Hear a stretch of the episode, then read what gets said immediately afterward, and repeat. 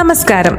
ധന മണി ടോക്കിന്റെ പുതിയ എപ്പിസോഡിലേക്ക് എല്ലാ പ്രിയപ്പെട്ടവർക്കും സ്വാഗതം. മക്കളുടെ വിവാഹം വിദ്യാഭ്യാസം ഒരു വീടെന്ന സ്വപ്നം ഇതൊക്കെയാണ് പലർക്കും ഭാവിയിലെ സാമ്പത്തിക ലക്ഷ്യങ്ങളായി നിലനിൽക്കുന്നത്.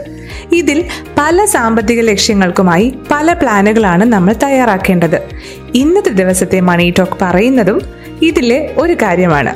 മക്കളുടെ വിദ്യാഭ്യാസം എങ്ങനെ മികച്ച രീതിയിൽ സാമ്പത്തിക ബുദ്ധിമുട്ടുകൾ കൂടാതെ പ്ലാൻ ചെയ്യാം. അപ്പോൾ നേരെ കേൾക്കാം ഇന്നത്തെ ധനം മണി ടോക്ക്.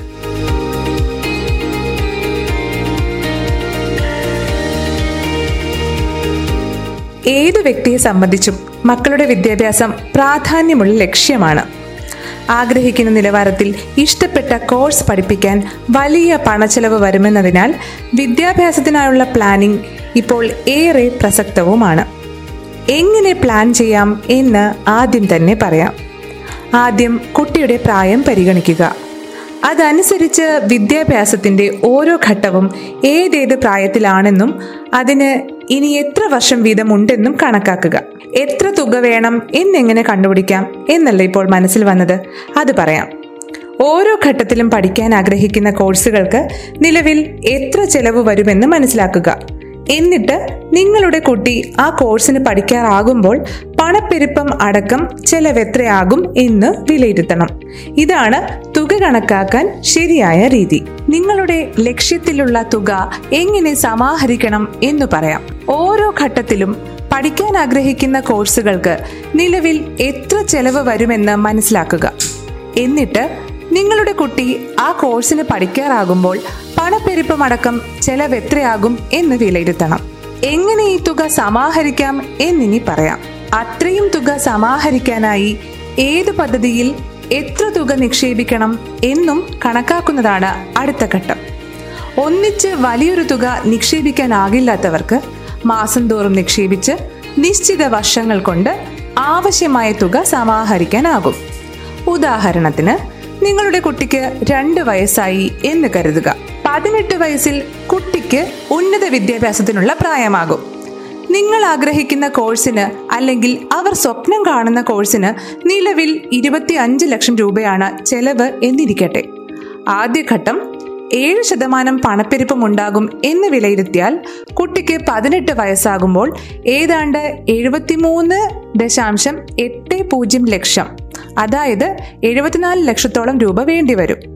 ഇനി അടുത്ത ഘട്ടം എങ്ങനെ ഈ തുക സമാഹരിക്കാം എന്നതാണ്. ഇപ്പോൾ ഒന്നിച്ചൊരു തുകയായി നിക്ഷേപിച്ചോ അല്ലെങ്കിൽ ഓരോ മാസവും നിശ്ചിത തുക വീതം നിക്ഷേപിച്ചോ ലക്ഷ്യത്തിലേക്ക് പതുക്കെ നടന്നെടുക്കാം. ഇനി ഈ തുക നിങ്ങൾക്ക് മൂന്ന് രീതിയിൽ നിക്ഷേപിക്കാനാകും. അത് വിശദമാക്കാം.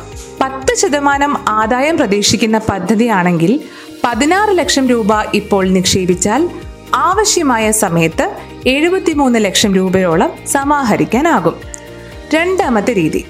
ഇത്രയും തുക ഒന്നിച്ചെടുക്കാൻ സാധ്യമല്ലെങ്കിൽ മാസം തോറുമുള്ള നിക്ഷേപ പദ്ധതി തിരഞ്ഞെടുക്കാം. പത്ത് ശതമാനം വാർഷിക നേട്ടം നൽകുന്ന പദ്ധതിയാണെങ്കിൽ പതിനാറായിരത്തി ഇരുന്നൂറ്റി നാൽപ്പത്തൊന്ന് രൂപ അടുത്ത പതിനാറ് വർഷം നിക്ഷേപിക്കണം.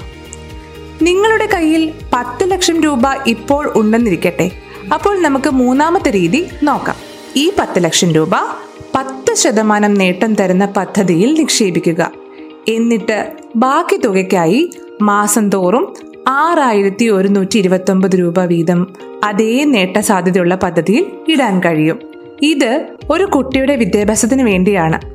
നിങ്ങൾക്ക് രണ്ട് അല്ലെങ്കിൽ മൂന്ന് കുട്ടികളുണ്ടെങ്കിൽ ഓരോരുത്തർക്കും വേണ്ടി തുക സമാഹരിക്കാനുള്ള പ്ലാൻ വേണം. ഇത് കുട്ടിയുടെ രണ്ട് വയസ്സിൽ നിക്ഷേപം തുടങ്ങിയാലത്തെ കാര്യമാണ്. കുട്ടിയുടെ പത്തല്ലെങ്കിൽ പന്ത്രണ്ട് വയസ്സിലാണ് നിങ്ങൾ നിക്ഷേപത്തെക്കുറിച്ച് ചിന്തിക്കുന്നതെങ്കിൽ അതനുസരിച്ച് കൂടുതൽ തുക നിക്ഷേപിക്കേണ്ടതായി വരും. ഇതിനായി ഒരു സാമ്പത്തിക വിദഗ്ധന്റെ സഹായം തേടാൻ മറക്കരുത്. ഇങ്ങനെ വലിയ വലിയ ഭാവിയിലെ സാമ്പത്തിക ലക്ഷ്യങ്ങൾ കൃത്യമായും ചിട്ടയായും നിങ്ങൾക്ക് മികച്ച പദ്ധതികളിലൂടെ നേടിയെടുക്കാൻ കഴിയും. ഇതോടെ ഇന്നത്തെ ധനം മണി ടോക്ക് പൂർണമാകുകയാണ്. നിങ്ങൾക്കറിയാമല്ലോ Dhanam money talk Dhanam online dot കോമിൽ മാത്രമല്ല. Google podcast Apple podcast Spotify Jio Saavn Gaana എന്നിവയിലെല്ലാം Dhanam money talk കേൾക്കാം. മാത്രമല്ല fin story hundred B strategies എന്ന പോഡ്കാസ്റ്റുകളും കേൾക്കുക അഭിപ്രായം പറയുക. ഷെയർ ചെയ്യാനും മറക്കരുത്. This is Rakhi Parvathi signing off അടുത്തയാഴ്ച കേൾക്കാം. നന്ദി.